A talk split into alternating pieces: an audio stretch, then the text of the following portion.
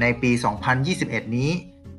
ผู้บริโภคมีพฤติกรรมในการซื้อสินค้าหรือการช้อปปิ้งกันอย่างไรบ้าง เพื่อให้เราฟังแล้วอาจจะมีไอเดียนะครับ เป็นมุมมองสำหรับการไปประกอบธุรกิจได้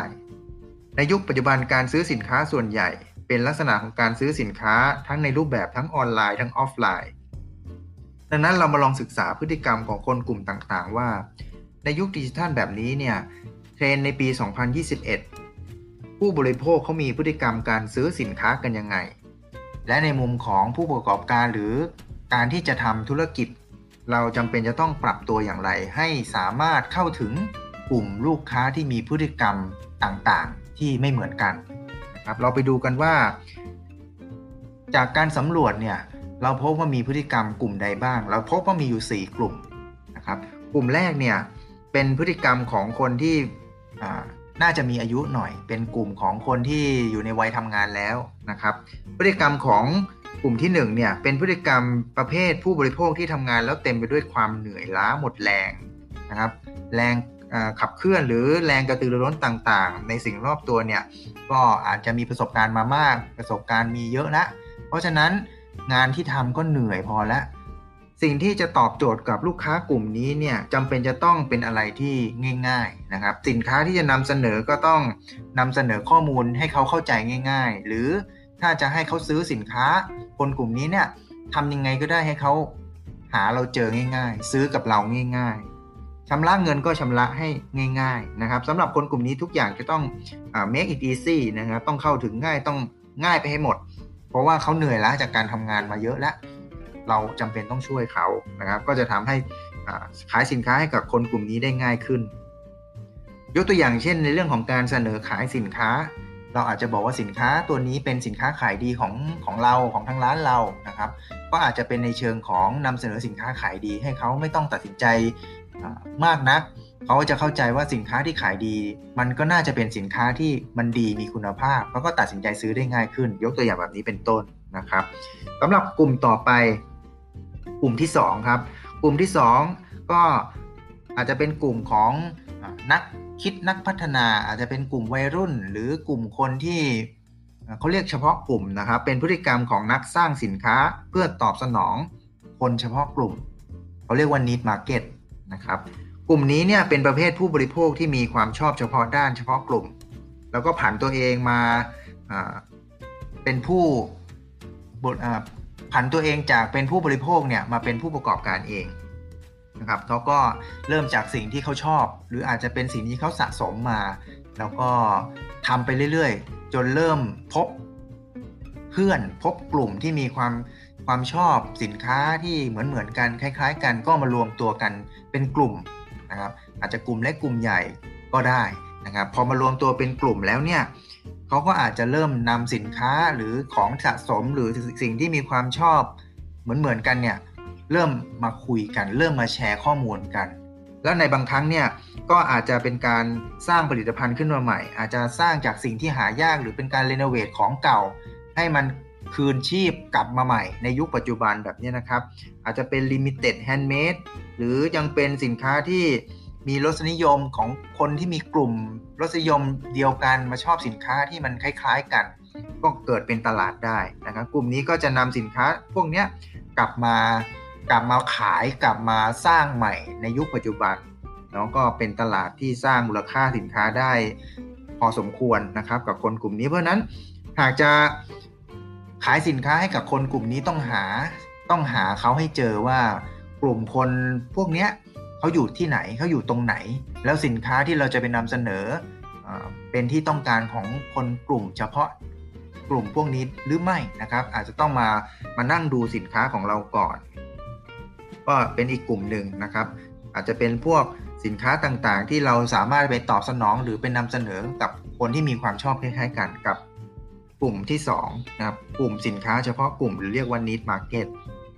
กลุ่มที่3ครับเป็นกลุ่มพฤติกรรม ที่มีพฤติกรรมรักความโปร่งใสนะครับพฤติกรรมรักความโปร่งใสและความเสมอภาคคนกลุ่มนี้เนี่ยให้ความสำคัญในเรื่องของความโปร่งใสความเสมอภาค ผลิตภัณฑ์หรือสินค้าต่างๆ ต้องสามารถหลอมหล่อหลอมรวมประเด็นทางจริยธรรมเรื่องของความตรงไปตรงมานะครับ แล้วก็การลงทุนต่างๆ เอาไว้ด้วยกัน จะต้องนำเสนอในสิ่งที่ทำให้เขาสามารถสัมผัสได้ ถ้านำเสนอแต่คำพูดอย่างเดียวกุจะไม่ถูกอกถูกใจกับคนกลุ่มนี้เท่าไหร่นะครับสิ่งที่จะต้องนำเสนอให้คนกลุ่มนี้เห็นก็คือสิ่งที่ทำให้เห็นเป็นรูปธรรมนะครับสินค้ายกตัวอย่างเช่น สินค้าบางอย่างที่นำเสนอขายไปแล้วผู้บริโภคหรือลูกค้ามีข้อสงสัยหรือซักถามหรือติชมเข้ามาเนี่ยกลุ่มนี้ต้องการให้เราสนทนากับเขาแบบ 2 ช่องทางนะครับเขาเรียก two way communication สื่อสารแบบ 2 ช่องทางกับเขา ตอบคำถามเขาไม่เพิกเฉยในคำติชมนะครับ เพราะนั้นคำติชมต่างๆที่เกิดขึ้นจากลูกค้าจากสังคมหรือเรื่องที่ผิดพลาด เราจะต้องรีบขอโทษหรือออกไปยอมรับความจริง เพื่อต้องการที่ให้เขาเห็นว่าเราจริงใจนะครับ พร้อมที่จะปรับปรุงแก้ไขอยู่เสมอ ให้มีการแสดงออก ทางสังคมให้มีการแสดงออกถึงด้าน ความรับผิดชอบต่อสังคมในกระบวนการที่เรียกว่า CSR นะครับ คืนกำไรให้สังคมทำอะไรเพื่อสังคมบ้าง หรือทำประโยชน์อะไรให้กับสังคม อาจจะเป็นบางครั้งบางคราวแต่จำเป็นต้องทำทำให้คนที่เป็นผู้บริโภคกลุ่มนี้เห็นว่า เราไม่ได้เป็นองค์กรหรือนักธุรกิจที่ต้องการแต่ผลกำไรด้านเดียว เมื่อไหร่ก็ตามที่ทำธุรกิจแล้วได้กำไรได้ผลกำไรต่างๆ มาสักระยะหนึ่งแล้วก็จำเป็นจะต้องสร้างหรือส่งคืน หรือสร้างประโยชน์ให้กับคนให้กับสังคมให้กับประเทศบ้างนะครับ ก็จะเหมาะกับคนกลุ่มนี้ กลุ่มสุดท้ายเนี่ยเป็นกลุ่มพฤติกรรมที่คล้าย ๆ กับคนในยุคปัจจุบัน โดยเฉพาะกลุ่มคนที่ชอบเทคโนโลยีนะครับ เพราะว่าคนกลุ่มนี้ในกลุ่มที่4เนี่ยมีพฤติกรรมการบริโภค บนพื้นฐานความปลอดภัยทางด้านเทคโนโลยีโดยเฉพาะ ผู้บริโภคกลุ่มนี้จะคำนึงถึงความปลอดภัยในการทำธุรกรรมต่างๆ ในการซื้อสินค้าออนไลน์ ดังนั้นธุรกิจก็ควรที่จะให้ความสำคัญในเรื่องของการรักษาความปลอดภัยในเรื่องของความลับของลูกค้านะครับในเรื่องของข้อมูลของลูกค้า เพื่อให้ลูกค้าเกิดความไว้วางใจในในแบรนด์ หรือในผลิตภัณฑ์ของเรานะครับว่า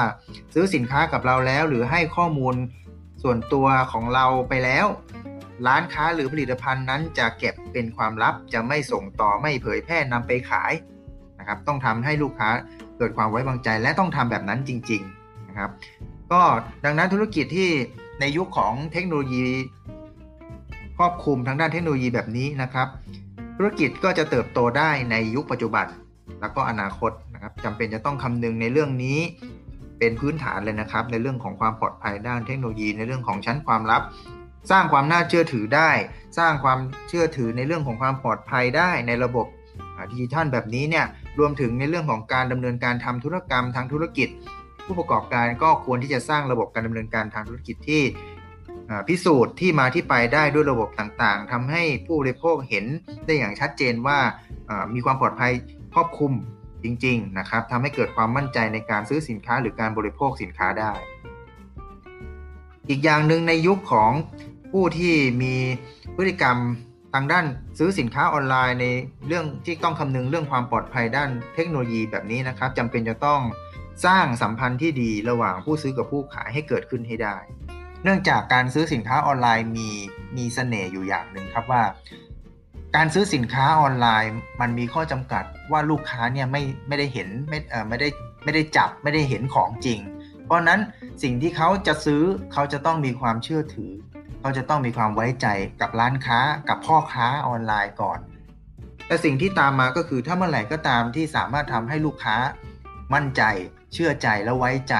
สินค้า ร้านค้า หรือพ่อค้าในโลกออนไลน์ได้แล้วเนี่ยก็จะเกิดการซื้อสินค้า